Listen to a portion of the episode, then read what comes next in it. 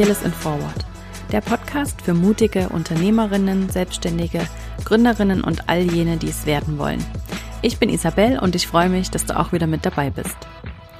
Es gibt so viele inspirierende Gründungsgeschichten da draußen, von denen wir alle etwas lernen können. Und wenn wir damit auch nur unser Bild etwas gerade rücken können, davon, wie Erfolg tatsächlich aussieht und wie viele verschiedene Wege eigentlich dorthin führen. Denn die Anzahl Follower auf Instagram sagt oft eben nichts darüber aus. Deshalb spreche ich hier mit den ganz unterschiedlichsten erfolgreichen Frauen über ihre eigene Reise zur Selbstständigkeit, wie sie den Sprung geschafft haben, was ihre eigene Vision ist und wie sie diese gefunden haben. Wir sprechen über Herausforderungen, über gute und schlechte Entscheidungen, über gute Strategien und übers Scheitern. Und natürlich geht es auch immer darum, wie man es schafft, selbst den Mut aufzubringen, dieses Herzensprojekt endlich anzugehen und es nicht immer weiter aufzuschieben. Jede Woche gibt es hier also wertvolle Tipps von tollen, inspirierenden Frauen, die das bereits geschafft haben, wovon du vielleicht noch träumst. Doch bei einer Sache sind wir uns bisher alle einig gewesen, nämlich dass es sich lohnt, mutig zu sein. Heute spreche ich mit Christina Harder. Sie ist Fotografin, Creative Director, wie ich ist sie Interior Addict und einfach ein Tausendsasser. Mit 17 ist sie zu Hause ausgezogen und hat sich als Fotografin selbstständig gemacht. Doch was wie ein schnurgerader Weg klingt, war in Wahrheit etwas komplizierter. Erst letztes Jahr ist sie mit ihrem Freund Dennis weg aus Bremen in ein Haus im Bremer Umland gezogen, um selbst zu entschleunigen und um all ihren Interessen auch den Platz dafür zu geben. Sie sind gerade mitten im Umbau und in der Umgestaltung eines alten Landhauses inklusive Gartengestaltung und Hühnerhaltung. Sie erzählt von den Anfängen ihrer Selbstständigkeit und womit sie auch heute immer noch Mühe hat, wie sie sich ihre Kreativität erhält, wo sie Inspiration findet und wie sie all die Ideen, die sie ständig hat, miteinander verbindet. Außerdem wollte ich noch von ihr wissen, ob es ihr eigentlich auch mal zu viel wird, wie sie wieder Energie tankt und was man auf Social Media posten soll, wenn man das Gefühl hat, dass es niemanden interessieren würde. Übrigens, die Business Starter Challenge geht am 20. Juli in die nächste Runde und du kannst kostenfrei dabei sein, wenn du gerade dabei bist, ein Unternehmen zu gründen, es in der Zukunft noch vorhast oder wenn du schon eine Weile selbstständig bist, aber dir immer irgendwie der Mut fehlt, so richtig loszugehen und durchzustarten oder wenn du einfach nicht richtig an dich glauben kannst. Denn diese faulen Glaubenssätze, die uns daran hindern, die haben wir alle. Wir sind alle mit Lügen aufgewachsen, die wir womöglich geglaubt haben. Dinge wie ich habe keine Zeit oder ich brauche erst noch mehr Zeit oder es ist noch nicht perfekt genug oder der Frage, ja, wer bin ich schon, um mehr zu wollen, um selbstständig zu sein oder um ein Unternehmen zu gründen? Das sind die Dinge, die dich und mich zurückhalten, wirklich mutig vorwärts zu gehen. Die Frage ist einfach, wie man es überwindet und tatsächlich losgeht. Und in der Business Starter Challenge gehen wir genau diesen Glaubenssätzen auf den Grund und helfen dir, ein starkes Unternehmer-Mindset anzueignen, damit du endlich ins Tun kommen kannst und mit deinem Herzensprojekt richtig durchstarten kannst. Die Challenge ist kostenfrei und anmelden kannst du dich einfach über den Link in den Show Notes oder direkt über isabelsacher.com slash business-starter. Das ist isabelsacher.com slash business-starter.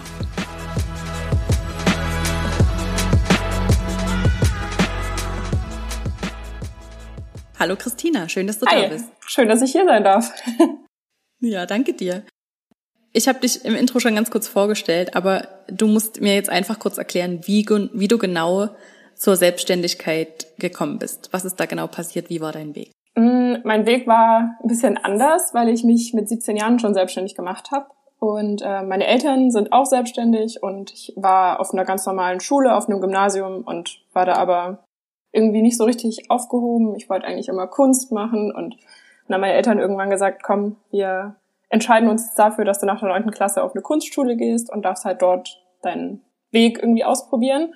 Und äh, als ich dann 17 war, meinte ich dann zu meinen Eltern, ja, ich wäre gern Fotografin. Und die haben das halt total unterstützt und meinten halt, sie sind auch selbstständig, sie wissen, wie das ist. Und wenn es mir irgendwann mal schlecht geht, kann ich immer wieder in mein Kinderzimmer zurück. Dann bin ich mit meinen Eltern zusammen zum Finanzamt, weil die ja dann für mich unterschreiben mussten. Und es war total unkompliziert. Also da gibt man ja einfach nur sein, seine Gewerbeanmeldung an und dann ist man selbstständig. also eigentlich total easy. ja. Was hast du dir da, also was hast du dir in dem Moment auch für Gedanken gemacht? Was warst du für ein Mensch so mit 16, 17 Jahren? Ich wollte früher immer gern im Ausland, ja, also ich wollte immer gern im Ausland studieren. Ich wollte super gern nach London auswandern und war halt als junges Kind auch schon jemand, der allein ins Flugzeug gestiegen ist und irgendwie auch ganz viele Sachen alleine gemacht haben hab und äh, meine Eltern, die sind halt da total fein mit gewesen. Also die haben halt von klein auf mich immer da unterstützt. Mein Bruder ist halt ganz anders als ich und deswegen hatten sie halt dann quasi zwei Wege. Das eine Kind, was halt irgendwie immer alles so gern alleine macht und mein Bruder ist halt jemand, der so total bodenständig ist, gegenüber von meinen Eltern wohnt, ein Kind hat und da fand, also ich glaube, da war das halt so das perfekte Zwischending, dass man halt dann auch ein Kind hat, was vielleicht ein bisschen anders tickt. Bist du darauf gekommen, dass du selbstständige Fotografin sein willst? Also hast du dir, hast du da Vorbilder gehabt, mal abgesehen von, was machen deine Eltern eigentlich? Also, die haben so ein IT-Systembüro. Nix mit Kreativität. okay. Und wie bist du dann dazu gekommen? Also, weißt du, hattest du Vorbilder, wo du gesagt hast, oh, ich möchte gern so sein wie die und dafür muss ich halt Fotografin sein oder weißt du, was hat dich daran so, so gereizt oder wie bist du genau darauf gekommen? Also ich hatte nicht so viele beständige Talente als Kind. Also ich habe dann irgendwie immer Sachen angefangen und dann fand ich es nach einer Woche wieder langweilig und so ging es halt immer wieder weiter. Eigentlich wollte ich von Herzen Hubschrauberpilotin bei der Bundeswehr werden und fand das total cool. Und ich habe aber eine Brille und eine Sehschwäche und deswegen ging das halt nicht. Und äh, auch Pilot zu werden ist halt nicht möglich, wenn man eine Sehschwäche hat. Und dann dachte ich mir halt irgendwann so bei sämtlichen Berufen, wo ich immer wieder so vor dieses, nee, das geht nicht und nee, dafür brauchst du das und das. Da dachte ich mir halt irgendwann, komm, ich mach was Kreatives und ich konnte weder toll zeichnen noch singen und habe halt von klein auf auch immer gern fotografiert, weil meine Mama das auch gemacht hat und halt so hobbymäßig und habe da dann mit angefangen. Genau, aber eigentlich, was ich als Kind immer werden wollte, das wusste ich damals nicht. Also das, jetzt weiß ich, dass es Art Director heißt. Als Kind wollte ich immer derjenige werden, der hinter der Idee ist. Und da war halt quasi die Kamera das nächste Mittel. Ja. Genau, und so ist das dann irgendwann entstanden. Dann habe ich eine äh, Kamera zur Konfirmation mir gekauft und habe halt dann immer meinen Hund und Freunde fotografiert. Und irgendwann hat sich das dann so entwickelt, dass dann Freunde gefragt haben, ob ich denn nicht mal eine Hochzeit mit fotografiere oder. Mhm. War, und dann warst du mit 17 selbstständig. Also du bist von der Schule abgegangen und mhm. Was genau, ich war, äh, wie gesagt, auf so einer Kunstschule, so eine Kunsthochschule ist das quasi. Und dort hatte ich gleichzeitig zu meinem Fachabitur auch eine Ausbildung als Grafikdesigner gemacht und hatte halt damit die Sicherheit, wenn ich jetzt selbstständig überhaupt nicht arbeiten kann, dann hätte ich halt noch eine Ausbildung. Und ähm, ich habe dann danach auch so nebenbei in einer Agentur gearbeitet, aber halt immer so kleine Jobs, damit ich halt wusste, wenn ich jetzt, kann ich irgendwie meine WG mitbezahlen, aber wenn jetzt irgendwie alles hart auf hart kommt, dann könnte ich zu meinen Eltern zurück. Hm. Genau. Spannend. Und dann hast du, hattest du ein Studio oder hast du einen Arbeitsplatz gehabt oder hast du von zu Hause gearbeitet? Hm, dadurch, dass die Schule in Stuttgart war und ich äh, aus der Nähe von Ulm gekommen bin, musste ich nach Stuttgart ziehen und ähm, hatte aber kein Studio, sondern habe halt immer von, von den Orten aus quasi gearbeitet, wo ich auch fotografiert habe. Und äh, als ich dann später, da bin ich nach Köln gezogen für ein Praktikum und dort hatte ich halt dann bei dem Praktikum auch die Möglichkeit, ein Studio mit zu benutzen. Aber ich habe halt eigentlich immer draußen fotografiert. Also ich habe nie ein Studio dafür gebraucht. Jetzt bist du Mitte 20, hast du gesagt, ne? Das, was waren denn so am Anfang oder vielleicht sind es auch heute noch so Schwierigkeiten in der Selbstständigkeit oder was fällt dir denn so schwer oder sagst du, ja, wenn ich das mal früher gewusst hätte oder wenn ich das so von Anfang an irgendwie anders gemacht hätte? Mhm. Also ich glaube, ich wäre am liebsten gerne noch länger zu Hause geblieben. Nicht äh, um Hotel Mama zu genießen, sondern eher um noch die Routinen beizubehalten, die man halt früher hatte. Also es ist halt, glaube ich, das Hauptmerkmal, was dir die Selbstständigkeit erleichtert, wenn man halt Routinen hat und weiß, man ist jetzt nicht angestellt, aber man geht trotzdem um neun Uhr zu seinem Rechner, weil man halt dann arbeitet oder von mir aus auch um zehn, wenn man länger ausschläft. Aber das ist, glaube ich, das, was ich am Anfang nicht so ganz begriffen habe, dass man halt trotzdem sich noch zusammenreißen muss und seine Routinen beibehält und vielleicht auch nicht bis null Uhr noch E-Mails beantwortet, weil man halt irgendwie vielleicht auch noch ein normales Leben hat und nicht nur seine Selbstständigkeit. Hm. Und wie schaffst du es heute, dass du Routinen hast? Also was hast du für Routinen und?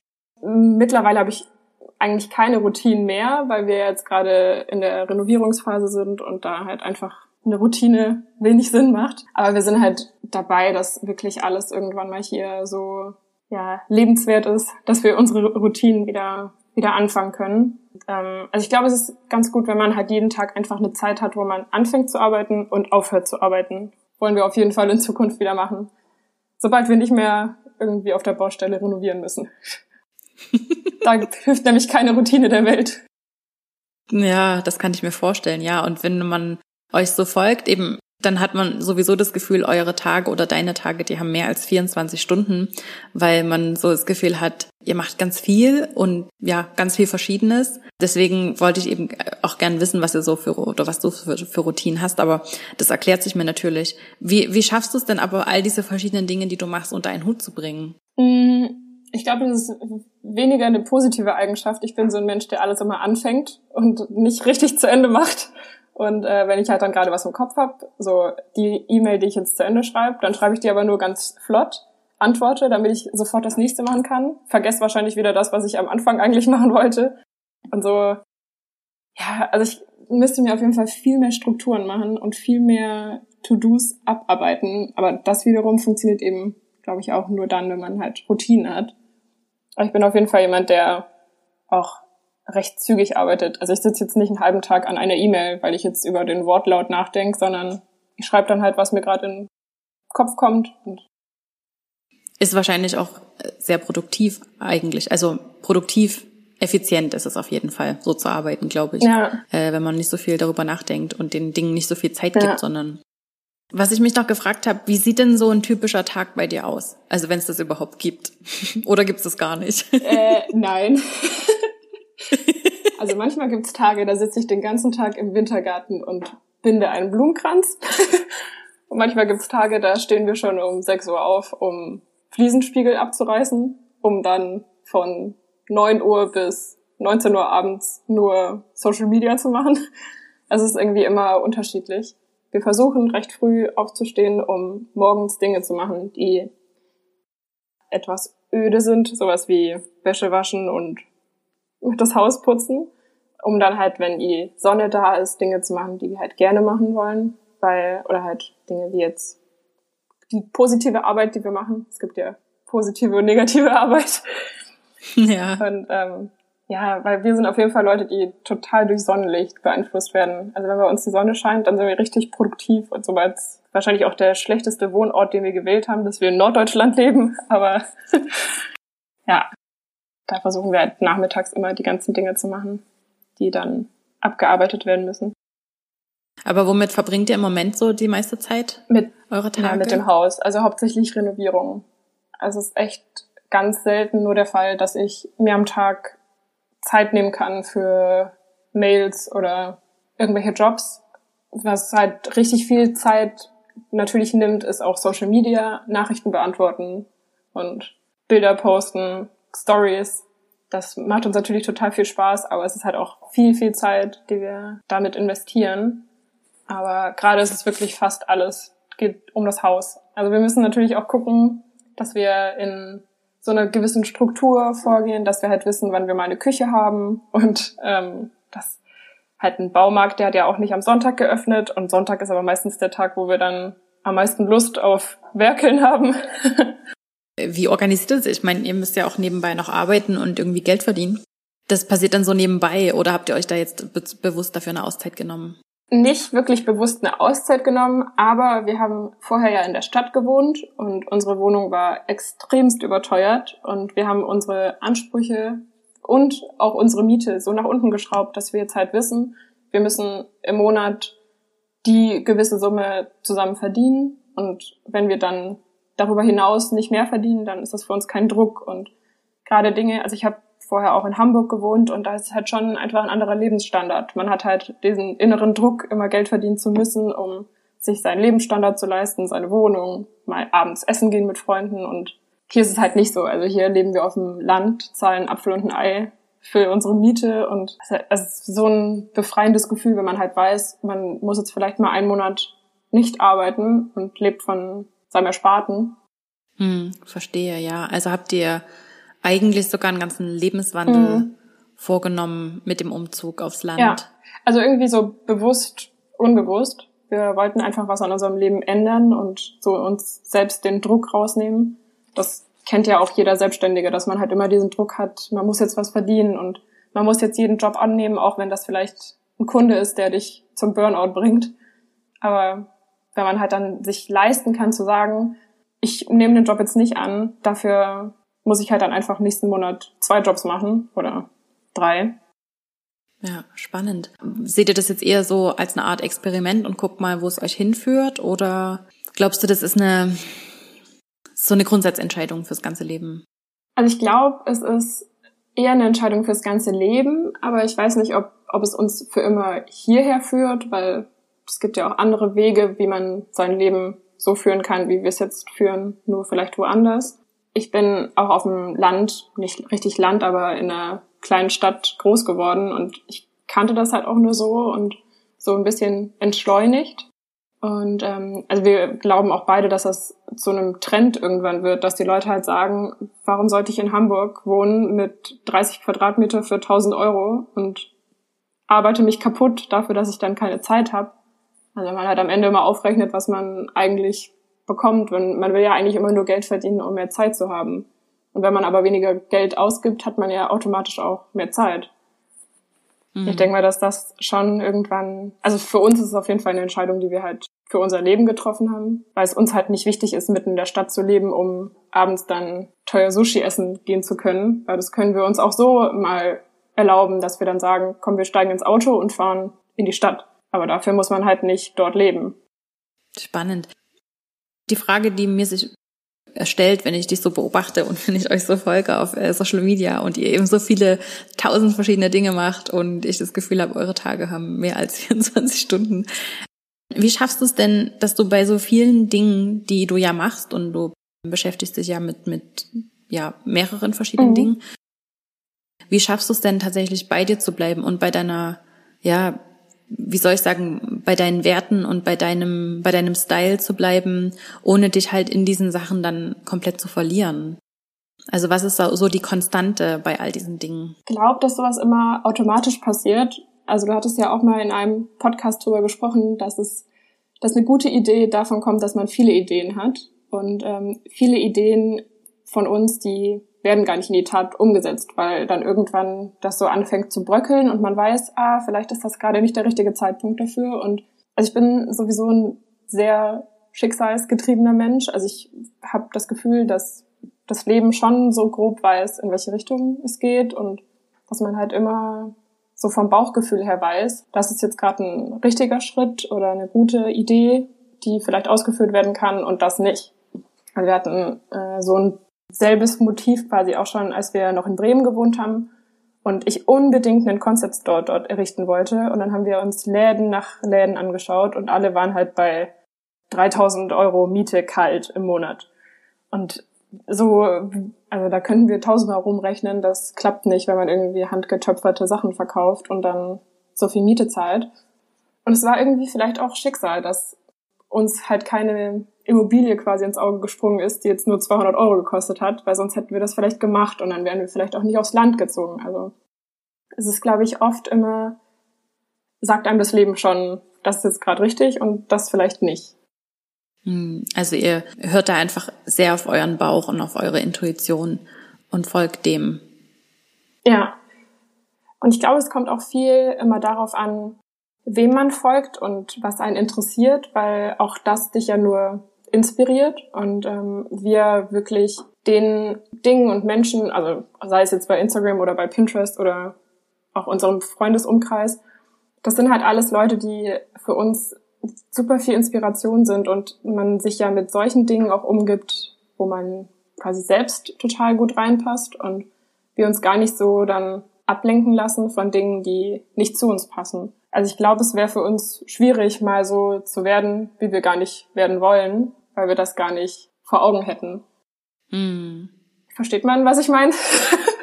ja, ich verstehe absolut, was du meinst. Also gerade dieses Thema, du bist ja auch, wer, mit wem du dich umgibst. Also so dein Umfeld ist ja, hat ja einen riesen Einfluss darauf, wer, wer man wird und wer man ist. Gab es da schon mal so eine Situation, dass du auch bewusst was loslassen musstest oder jemanden gehen lassen musstest, weil du gemerkt hast, derjenige passt da überhaupt nicht rein oder mit dem möchte ich mich gar nicht mehr umgeben? Bei Personen glaube ich nicht, aber ähm, es ist, ich kenne die Situation öfter so, wenn man im Urlaub ist, in so einer brenzlicheren Situation, wo man merkt, dass es jetzt gerade, also ich bin jetzt nicht naiv, aber ich verreise halt oft alleine und da kann schon leicht immer was passieren. Und es gibt oft mal Situationen, wo man dann denkt, hm, hier sollte ich vielleicht den Stopp machen und umdrehen. Und also davon kenne ich das ganz gut. Bei Menschen, nee, also es, die Leute, die uns umgeben, sind ja Leute, mit denen wir uns ja wirklich auch umgeben wollen. Und oft ist es ja auch so, dass man mit Menschen dann einen Smalltalk führt und da schon weiß, dass man vielleicht nicht dieselben Interessen hat. Und mhm. man sich ja dann vielleicht auch nicht ein zweites Mal trifft. Ja, was bedeutet für dich tatsächlich Kreativität?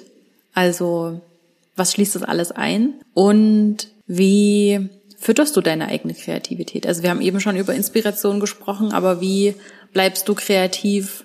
Was sind vielleicht auch so Dinge, die du dir anguckst oder was du so machst, die deine Kreativität füttern? Und ja, was schließt das für dich alles ein? Mhm. Super interessante Frage. Also ich persönlich liebe Kreativität. Das ist für mich auch nicht Arbeit, sondern das gehört für mich so automatisch schon dazu. Also wenn ich beispielsweise mich auf Pinterest rumtreibe, dann mache ich das zwar im beruflichen Hintergrund, aber es fällt mir auch nicht auf. Ich bin aber ein Mensch, der sich super durch Dinge beeinflussen lässt, die er sieht.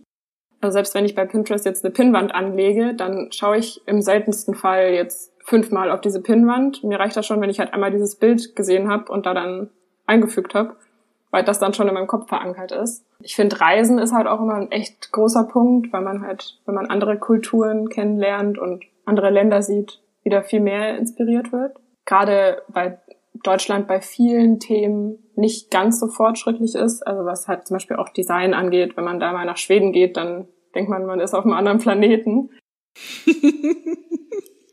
ja. Oder Australien. Ja, also selbst Holland, was ja nur wo wir gefühlt hinlaufen könnten, da, die haben schon, also da ist ein ganz normaler Supermarkt, sieht da schon fancy aus. Aber ähm, ja, also ich, ich glaube, ich baue das gar nicht so bewusst in mein Leben ein. Ich inspiriere mich einfach gern. Also unabhängig davon, ob ich das jetzt muss oder ob ich mich jetzt hinsetze und einen, beim Browser Pinterest, Pinterest oder sowas aufmache auch wenn ich mich mit Freunden unterhalte, wenn jemand was sagt, was ich total interessant finde, dann ist es sofort, dass ich mir das aufschreibe. Ich sitze übrigens auch hier mit Zettel und Stift. total fleißig vorbereitet, weil ich dachte, ich kann bestimmt was lernen und schnapp bestimmt was auf. So cool. Ist es dir eigentlich auch irgendwann mal zu viel? Also hast du auch irgendwann genug zu viel Input oder ist es dir auch irgendwann zu viel, was du alles machst? Gibt's das? Also ich glaube ja. Ich würde jetzt sagen nein, aber ich glaube, mein Körper sagt ja. so, also die Leute, die mich auch kennen, also ich bin halt jemand, der total so super menschenoffen ist. Ich brauche irgendwie immer Leute um mich rum, aber ich, es gibt manchmal so Momente, wo ich dann einfach zu viel habe und wo ich dann kurz ein Buch lesen muss und in einem Raum sein muss, wo nix ist. Aber ich glaube, ich würde das selbst nie so richtig zugeben, weil ich jetzt nicht das Gefühl habe, jetzt ist es mir zu viel. Aber ich bin mir sicher, dass es manchmal Momente gibt, wo ich vielleicht gereizt reagiere, wo es dann zu viel geworden ist und wo ich halt einfach zu viele Ideen habe und alles gleichzeitig machen möchte. Und dann hilft einfach mal mhm. abschalten mhm. oder einfach ja. raus aus der Situation und mal Kopf wieder leer machen. Mhm. Was, was machst du dann? Du hast schon gesagt, Buch lesen. Was machst du sonst so? Ah, das ist, das sind meistens dann die Momente, wo ich einfach für zwölf Stunden nicht an meinem Telefon bin. Und das ist auch mal ganz gut weil das fällt mir dann auch gar nicht auf. Und dann bin ich am Abend wieder und denke mir, hä, wo habe ich mein Telefon hingelegt vor zwölf Stunden? ja, das hilft echt viel. Und jetzt auch hier, es, wir leben ja mitten im Nirgendwo mit Natur und Wald und dass man halt einfach mal rausgehen kann. Und jeden Mittag gehe ich ja auch mit Monty spazieren und ist ganz gut, wenn man auch einen Hund hat, um gezwungenermaßen rauszugehen und abzuschalten. Dann muss man nämlich nicht mehr abschalten, wenn es einem zu viel wird, weil man dann automatisch sich diese Auszeit halt jeden Tag gibt. Sehr cool. Also ihr beschäftigt euch ja oder du beschäftigst dich ja sehr viel so mit Social Media und mit dem ganzen Thema Kreativität, Fotografie, Filme machen. Letztens eben erst war ich als Dozent bei einer ähm, Weiterbildung für Hochzeitsplaner. Mhm. Und da haben wir eben über dieses Thema diskutiert, wohin sich dieses ganze, dieser ganze Bereich noch entwickelt und über was wir wohl in fünf Jahren sprechen werden in dem Bereich. Was glaubst du, wo sich das noch hin entwickeln wird mit Social Media und dem ganzen, dem ganzen Fotografie-Thema vielleicht auch? Also, ich, was ich damit meine ist, Fotografie ist so ein, so ein inflationäres Ding geworden jeder kann mit seinem Handy total tolle Bilder machen und wir haben jeder irgendwie 100.000 Fotos auf unseren Smartphones, tragen die in der Hosentasche mit uns rum. Also es ist so, es ist so, gehört so zum Alltag dazu und es ist so normal, dass wir ständig eben mit dem Thema Fotografie in Verbindung sind. Und durch Social Media wird es ja auch, ist es ja auch noch, wird es uns ja jeden Tag auch noch in unsere Wohnzimmer gespült. Mhm.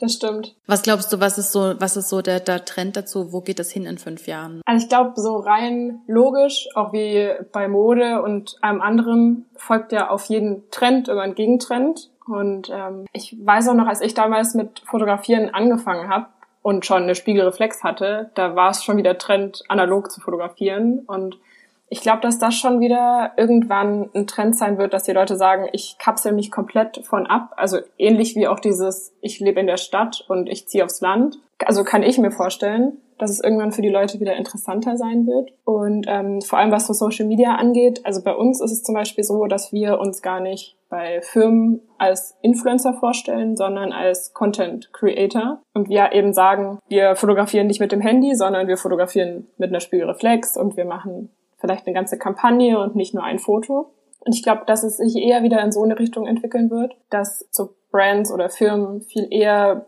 bereit sind, Geld auszugeben für Leute, die hochkarätigen Content bieten und nicht nur einen Gutscheincode. Ihr stellt euch als Content Creator und es könnte mehr in die Richtung ja, gehen. Und also ich glaube auch, jetzt mal abseits von, von Hochzeitsfilm und Foto, weil da glaube ich, dass das wirklich immer funktioniert, aber ich glaube, dass Foto auch wirklich schwierig geworden ist, das heutzutage noch zu machen. Also ich selbst fotografiere ja auch fast kaum mehr. Ich habe jetzt mehr die Leidenschaft für Einrichtungen gefunden und bin da auch echt jetzt lange bei geblieben. Weil für mich war es einfach so, bin sowieso der Meinung, wenn man was macht, dann muss man dafür seine hundertprozentige Leidenschaft geben, damit das in irgendeiner Hinsicht erfolgreich wird. Und ähm, ich habe irgendwann auch ein bisschen Angst gehabt, dass Fotografie vielleicht auf so einem absteigenden Ast ist und Film dann eben dazu kommt. Und auch gerade bei Dennis merke ich einfach, wie sich Film auch verändert. Also es ist nicht mehr nur Film, sondern Augmented Reality oder alles virtuell und super digital. Ich glaube, es gibt auch kaum mehr jemand, der mit Super 8 filmt oder hm. irgendwas analog produziert. Deswegen glaube ich schon, dass sich das ziemlich doll verändern wird. Ja, ist schwer irgendwie vor vorherzusagen, weil ich selbst ja super gern Fotos gemacht habe, aber ich halt einfach irgendwann das Gefühl hatte, hm, ich glaube, so lange wird das nicht mehr halten. Hm. Es wird einfach nicht mehr gleich gewertschätzt, glaube ich. Ja, vor allem in, wie du schon sagtest, in Zeiten, wo einfach jeder mit seinem Handy bessere Bilder macht als meine damalige Spiegelreflexkamera. So ist es irgendwie halt auch eine andere Welt geworden. Aber wer weiß, ob das irgendwann noch gebraucht wird. Also wenn irgendwann unsere Handys so gut sind wie eine Hasselblatt-Kamera, dann hm. erleichtert das uns ja vielleicht auch den Alltag und den Alltag von allen Agenturen, die irgendwelche Kampagnen organisieren. Ja, also ich finde das ein ganz spannendes Thema und deswegen interessiert mich das immer, was andere so über die Zukunft denken. Mhm. Mm, wir haben jetzt gerade bei dem Thema Hochzeiten und ich weiß, wir haben äh, relativ viele Fotografen, die unter unseren äh, Podcast-Hörern sind. Da haben wir jetzt gerade eben mit den Wedding-Plannern das Thema besprochen, dass es ja definitiv jetzt noch ein ganzes Stück weitergehen wird in dieser Digitalisierung und dass wir vielleicht in drei Jahren oder nächstes Jahr schon darüber reden, dass wir einen Livestream machen von einer Hochzeit, wenn zum Beispiel bei einem Elopement, wenn einfach zwei irgendwo hinfliegen und da heiraten und dann einen Livestream machen für alle zu Hause gebliebenen. Also wir sind ja eigentlich schon da. Also wenn man sich mal die Hochzeit anguckt von ähm, der Jetzt ist mir gerade der Name entfallen von der Influencerin, die jetzt gerade letztes Jahr im September auf Ibiza geheiratet hat. Nora. Nova Lanaloch, ja. ich bin nicht so gut mit sowas. Auch nicht. da konnte man ja, aber das habe ich eben durch Zufall mitbekommen. Und da konnte man ja praktisch live diese Hochzeit mitverfolgen, weil ganz viele eben ähm, so Stories gemacht haben und ähm, ja. irgendwie, ja, also das wird sich auf jeden Fall noch total verändern, vor allem die Geschwindigkeit. Also auch bei einer Influencerin, die letztes Jahr geheiratet hat, da war es so, dass der Filmemacher auch gleichzeitig der Fotograf war, alles quasi parallel gemacht hat und am Abend war ein Feuerwerk und er hat bis zum Abend einen Teaser geschnitten, der dann beim Feuerwerk von dem ganzen Hochzeitstag gezeigt wurde. Also allein die Geschwindigkeit, Crazy. während andere Leute gerade ihr Essen essen, hat der einen ein Minuten Teaser geschnitten. Sowas war hm. ja früher auch nicht und das wird, glaube ich, alles noch schneller sein und das also das ist total irre. Obwohl ich dieses Livestream-Ding ja eigentlich auch ganz praktisch finde. Also es ist ja gut für alle Leute, die da nicht mit nach irgendwo hingeflogen sind. Auch total nachhaltig, ja. dann müssen nur zwei Leute fliegen. das stimmt. Das stimmt, ja. ja. Ja, das ist schon verrückt. Also ich bin, ich bin da echt mal gespannt. Wir werden da bestimmt gar nicht so schnell von Wind bekommen hier in unserem Bauernhof gefühlt. naja, gut, ist seid ja gut ja. vernetzt international und also ja, mache ich mir jetzt nicht so Sorgen, dass ihr irgendwas nicht mitbekommt. Ja, wir bekommen in ein paar Wochen Glasfaser hierher gelegt und das halt, also wir Yay. haben 67 Einwohner und dass das überhaupt hier in die Tat umgesetzt wird, ist schon Wahnsinn. Aber ja. Irre, ja. Hoffentlich, wenn solche News dann irgendwann bekannt gegeben werden, sitze ich dann im Garten und esse meinen Apfelkuchen aus meinen Äpfeln aus dem Garten und denke mir so, ach, mein Leben ist so entschleunigt. Das kriege ich gar nicht mit. Geht mich alles nichts an. Sehr cool. Was, wo siehst du dich denn, was du so in, sagen wir mal, zwei Jahren, was du dann konkret arbeitest, was du dann genau machst? Mm, wir planen ja ganz fleißig, dass wir auch eine Möglichkeit hier haben, einen Concept Store zu errichten. Und ähm, ich denke mal, dass bis dorthin das auch eine Hauptaufgabe sein wird von mir, dass ich Orders mache, dass ich suche, welche Produkte gut zu uns passen könnten. Also es wird auf jeden Fall hauptsächlich um das Haus hier gehen und um Dinge, die wir hier machen, sei es jetzt irgendwie die Gartengestaltung oder Anbauten oder der Hühnerstall und unsere Hühner. Ich denke mal, dass ich da ziemlich involviert bin und da einfach wie eine Art kleinen Blog weiterführe über Instagram oder YouTube. Auf YouTube wollen wir auf jeden Fall viel mehr noch machen und regelmäßiger Videos posten, weil das halt auch für uns so schön ist, jetzt wieder zurückzugucken, wie wir damals in unserer alten Wohnung noch die Küche eingerichtet haben. Also es ist echt total interessant, wie so ein Lebenstagebuch irgendwann mal. Mm. Mm. Was mich noch, was mich noch total interessiert und was, glaube ich, auch viele betrifft, die den Podcast hören, Ihr seid ja ziemlich aktiv auf Social Media und ihr nehmt es ja ziemlich entspannt und frei und sehr unbeschwert und sehr easy. Hast du vielleicht so einen Tipp für jemanden, der sagt, oh, mir fällt es so schwer, mich selbst vor der Kamera zu zeigen oder ich weiß nicht, was ich zeigen soll? Das interessiert doch niemanden. Also ich könnte jetzt schlecht ein Beispiel zeigen, weil ich meine ganzen alten Accounts nicht mehr habe, zum Glück. Aber wir waren am Anfang auch ganz anders und äh, man verstellt sich halt am Anfang noch total, weil man denkt, man muss jetzt perfekt sein und dann, also wir selbst merken das auch, wenn ich halt einmal eine Story mache und dann denk, ach, das war doof, was ich gesagt habe, ich mach's nochmal, dann klingt's danach nicht annähernd echt. Und deswegen ich versuche halt immer auch, wenn wir uns mal verhaspeln, dass ich es halt dann trotzdem poste, weil es dann wenigstens die ehrliche Aussprache ist. Und ähm, bei Dennis hat halt auch viel die Übung gemacht, weil der auch durch Projekt Antarktis ständig in die Kamera sprechen musste und man da, glaube ich, einfach, also man braucht diese Anfangsübungsphase, wo man seine 20 Stories macht und sich vielleicht unwohl fühlt und irgendwann ist es einfach ganz gewohnt. Mhm. Aber es kommt natürlich auch auf die Situationen drauf an, weil wenn wir jetzt im Baumarkt sind, dann traue ich mich auch nicht. Also ich traue mich nur hier, wo irgendwie und selbst wenn Dennis mir zuhört, dann fühle ich mich auch unwohl. Also ich muss das irgendwie im Zimmer machen, wo er dann nicht sitzt, weil ich dann immer denke, oh, jetzt muss ich irgendwas Eloquentes sagen, damit ich nicht doof rüberkomme. Also ich denke mal, dass man wirklich am Anfang einfach üben muss und auch damit klarkommt, wie man selbst vor der Kamera ist. Also man wirkt ja dann vielleicht auch immer ein bisschen anders und ist, glaube ich, echt Übungssache. Also Übung und versuchen, ehrlich zu mhm. sein. Nicht zu versuchen, sich zu verstellen und was, was mir so geholfen hat, ist so ein, immer so den Einstieg zu haben. Mhm. Also das, was sich halt tatsächlich auch so bewährt, also das sei ja bei, bei sämtlichen Aufzeichnungen, also sei es bei der, bei der Nachrichtensendung oder bei einem, bei einem Radiosender, der eine neue Show, wo eine neue Show losgeht, dass man so diesen Anfang hat, so diesen ersten Satz, den man wie immer gleich sagen kann, dass man einfach so diesen Einstieg hat, dass man eben nicht so dieses äh, Hallo, sondern diesen, diesen, diesen Anfangssatz hat. Und ähm, das hat mir zum Beispiel extrem geholfen, um dann so in dieses Gespräch reinzukommen oder in, diese, in diesen Monolog ja, reinzukommen. Stimmt, das ist total klug. Also ich glaube, so unbewusst mache ich das auch, indem ich jede Story immer anfange mit so.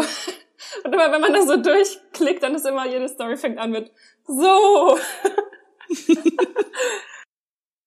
Aber ist ja egal, ist ja auch total der Wiedererkennungswert. Und auch wenn, wenn man das selbst vielleicht doof findet, aber für andere ist es ein Wiedererkennungswert und es hilft einem halt einfach da reinzukommen. Deswegen, das hat mir noch ja, was, total immer Wo man auch echt äh, vorsichtig sein muss, ist, dass man halt nicht denkt, das hört sich niemand an, weil jeder findet das langweilig. Man, da, das macht mir halt immer Angst oder da denke ich dann immer drüber nach, wenn dann mhm. Dennis sagt, oh Christina, du redest schon wieder so viel. Dann denke ich mir so, oh, rede ich echt viel? Also ist es wirklich was, was die Leute nicht interessiert? Und dann ist es vielleicht zu viel Hunde-Content oder und ich glaube, wenn man dann drüber nachdenkt, dann denkt man sich halt kaputt. Und dann könnte man genauso gut auch sagen, ja, dann bräuchte ich auch keinen Instagram-Account haben, weil dann interessiert ja auch niemand, wie unser Wohnzimmer aussieht. Muss ich da einfach mhm. treu bleiben und wenn man was erzählen will, dann erzählt man das halt. Kann man ja vielleicht anteasern und sagen, jetzt kommt erstmal fünf Minuten Gesprächsschwall, wen es nicht interessiert, klickt weiter. Hm. Hm. Ja, ich glaube, dass ich habe jetzt vor kurzem erst ich kann mich nicht mehr erinnern, wo ich es gehört habe. Auf jeden Fall ging es eben um dieses Thema, was so diese Themen sind, die richtig gut funktionieren im Internet. Und das sind äh, vor allem bei Frauen eben relativ oder erschreckenderweise oder interessanterweise immer noch die sehr konservativen Themen. Also Kinder, Beziehungen, heiraten und äh, Haushalt. Das sind die drei Themen, die ähm, immer noch am besten funktionieren auf Social Media. Und es ist ja doch sehr konservativ Ach, krass, eigentlich. Ja.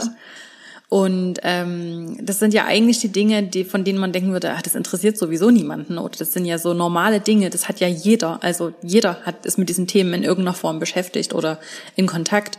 Und ähm, das interessiert niemanden. Aber das sind eben genau die Dinge, die die meisten interessieren, weil es eben, glaube ich, so diese Echtheit ähm, fördert und weil man halt so ja, so so von echten Menschen ähm, über diese Themen hört und sich vielleicht dann damit auch ein bisschen weniger allein fühlt, weil wir alle haben mit diesen Themen zu tun, wir alle machen uns die gleichen Gedanken am Ende und wenn man dann eben so über diese normalen Themen redet, dann spricht das sehr viele an, weil es eben allen gleich geht.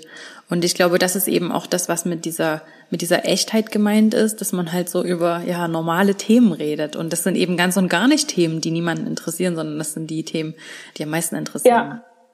Ja, also was uns da zum Beispiel auch geholfen hat, es war letztes Jahr direkt, als wir angefangen haben, unsere alte Wohnung zu renovieren, war so eine Interior Challenge bei Instagram, wo man quasi jeden Tag oder jeden zweiten Tag eine Aufgabe hat, das und das in einem Bild umzusetzen. Und das waren natürlich auch jetzt normale Aufgaben wie zeig dein Wohnzimmer, aber halt auch so Aufgaben wie zeig deine Vorratskammer oder wie verstaust du dein Putzzeug. Und dadurch, dass mhm. er dann, also da haben ganz viele Leute mitgemacht und dadurch, dass ja mehrere Menschen in gewisser Maßen gezwungen sind, wenn sie bei der Challenge mitmachen, auch dieses Bild zu posten, fühlt man sich halt gar nicht mehr so schlecht, dass man jetzt denkt, ich zeige jetzt meine drei Konservendosen, wie die da im Schrank stehen, mhm. sondern das hat halt uns so ein bisschen auch am Anfang den, den Druck genommen, sich zu zeigen, weil wir dadurch ja ganz viel von uns zeigen konnten und einfach die Challenge quasi mit abgearbeitet haben. Mhm. Deswegen. Und das war total interessant, weil wir haben dann auch unsere Speisekammer gezeigt und das fanden die Leute total interessant, wie wir das verstauen und dass sowas vielleicht auch ganz schön aussehen kann, dass man ja alles umfüllt und. Hm. Ja, eben, es sind die Dinge, von denen man selber nicht denken würde, dass sie so interessant sind, die dann am besten funktionieren. Ja. Witzig auch, dass du das gerade mit dem Haushalt sagst, weil auch wenn es, glaube ich, sehr Gender gedacht ist, dass man denkt, dass Frauen sich nur darüber interessieren. Aber ich habe gestern auch drei Videos geguckt von einer YouTuberin, die einfach nur ihren Schrank in der Küche ausräumt und wieder einräumt. Und ich fand das irgendwie so total beruhigend, um zu gucken, wie wir unsere Küche mal einräumen. Aber ja, ich oute mich, dass ich auch Haushaltsthemen und Küchenthemen total interessant finde. Ja, logisch, ja. Also es geht uns, glaube ich, allen so. Und ähm, als ich mit dem Interior-Thema angefangen habe, ich habe ja auch einfach so aus Spaß an der Freude diesen Interior-Account gestartet letztes Jahr und ähm, war völlig geflasht davon, wie groß das Interesse in dieser Community ist oder wie groß das Interesse in diesem Thema ist. Und das hätte ich nie im ganzen Leben gedacht. Und ähm, ja, das, mir hat das eben auch total die Augen geöffnet, dass eigentlich so diese trivialen Themen die interessantesten sind. Und wenn man das mal so für sich überlegt, das ist auch tatsächlich so. Klar kann man irgendwelchen bekannten Leuten folgen, die irgendwelche außergewöhnlichen Dinge machen, Sportler und Autoren und Künstler und was auch immer. Und die leisten alle was total Interessantes und was total Cooles, aber mit denen kann man sich ja nicht identifizieren. Ja. Die Themen und die Menschen, mit denen man sich tatsächlich identifizieren kann, das sind eben die normalen Menschen, die über normale Themen reden. Und das funktioniert halt einfach sehr viel besser. Und darüber kann man sich halt auch sehr gut zeigen. Also das sind ja Themen, die jeden betreffen und das sind Themen, auf die man, über die man auf jeden Fall sprechen kann mhm. auf Social Media. Das finde ich auch total interessant, weil anfangs, ähm, als ich nur Fotografie gemacht habe, da habe ich mich halt total für so Modefotografie und alles interessiert. Und da ist halt die Rückmeldung deiner Follower gleich null, weil jemand halt einfach nur sagt, ach ja, schönes Bild, Punkt. Und ähm, es war irgendwie immer so ein bisschen demotivierend, dass man nur die Frage bekommt, was für eine Kamera benutzt du und irgendwie nicht mal mehr.